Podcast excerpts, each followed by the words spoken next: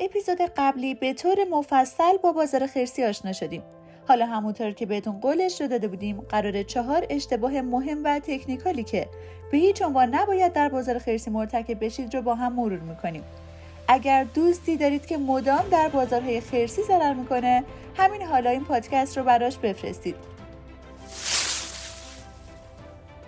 اکس کوینوی ها سلام. من ساحل اختری هستم و اینجا رادیو اکس کوینوه امیدوارم که تا اینجا آخر هفته خوبی رو سپری کرده باشید. امشب قراره که با چهار تا از مهمترین و زیانآورترین اشتباهات بازار خرسی آشنا بشیم. پس تا آخرین اپیزود همراه با رادیو اکس کوینو بمونید. خب یک راست بریم به سر اصل مطلب. اشتباه اول تلاش برای گرفتن چاقوهای در حال سقوط. اولین و بزرگترین اشتباهی که می‌تونید در بازار نزولی مرتکبش بشید اینه که تلاش کنید در روندهای نزولی مدام در کف خرید کنید. ممکنه فکر کنید که در بازار خرسی یه رمزر زیر قیمت واقعی خودش معامله میشه و فرصت خوبی برای خریده. اما باید این موضوع رو هم در نظر بگیرید که امکان داره بازار به سقوطش ادامه بده. به همین دلیل بعضی وقتا تلاش برای خرید در کف کاری شبیه گرفتن چاقوهای در حال سقوطه. حالا در صورتی که مطمئن بودید قیمت یه دارایی در سطح بسیار جذابی برای خرید قرار داره می‌تونید با استفاده از روش میانگین معادل دلاری به مرور خریدهای پله خودتون رو انجام بدین. این روش روش ثابت شده و موثریه که باعث میشه خریدهای منظم و کوچیک میانگین قیمت خرید یا فروش شما رو متعادل کنه و این شکلی به شما در غلبه بر نوسانات کمک کنه. اشتباه دوم. سرمایه گذاری روی رمزارزهای پرنوسان توی بازار خرسی لازمه که در رابطه با تقسیم بندی پورتفوی خودتون یه تجدید نظر داشته باشید. در همچین شرایطی معمولا اکثر فعالان حرفه‌ای بازار از آلت کوین ها فاصله می‌گیرن و اکثر سبد سرمایه گذاریشون رو به بیت کوین و اتریوم اختصاص میدن. دلیلش همینه که وقتی نوسانات بازار بالا میره سرمایه گذارا برای کم کردن ریسک سبدشون از رمزارزهای پرنوسان فاصله می‌گیرن و به دارایی های مطمئنتر برمیگردن. اگر تصمیم دارید که در بازار رمزارزها سرمایه گذاری کنید حتما این نکته رو در نظر بگیرید که بخش اصلی سرمایه خودتون رو به این دارایی های مطمئن اختصاص بدید. اینکه چه آلت کوینی رو برای تکمیل سبد سرمایه گذاری خودتون انتخاب می‌کنید به دیدگاه و استراتژی شخصی شما بستگی داره.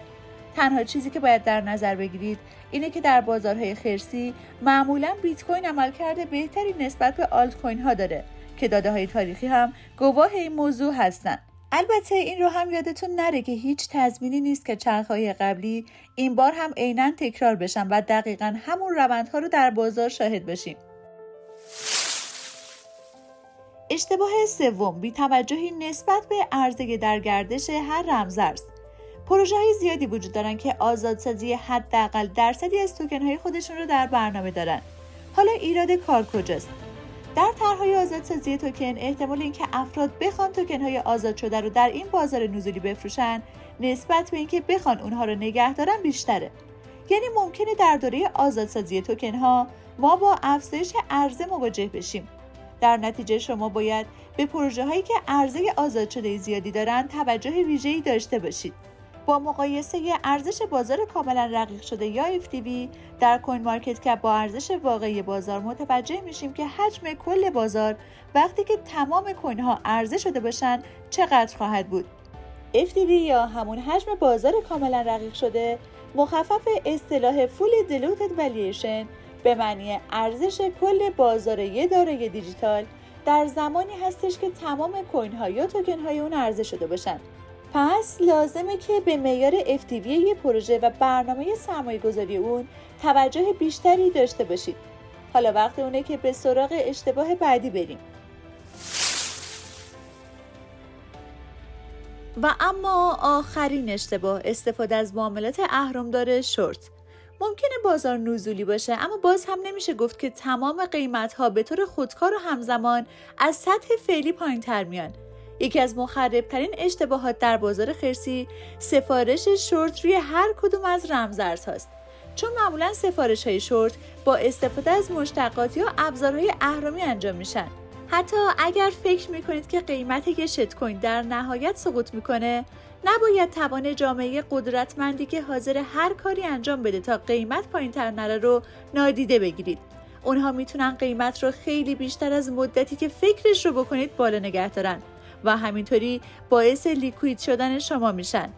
ریسک معاملات اهرامی به قدری بالاست که می‌تونه صندوق های تامین سرمایه چند میلیارد دلاری رو هم ورشکست کنه. پس لطفا حواستون رو جمع کنید. خب دوستان خوبم به پایان این اپیزود رسیدیم. حالا وقتشه که توی کامنت برای ما بنویسید که شما کدوم یکی از این اشتباهات رو بیشتر انجام دادین. برای ما نظراتتون رو بگین و مثل همیشه تاکید می‌کنم با رادیو اکس کوینو همراه بشید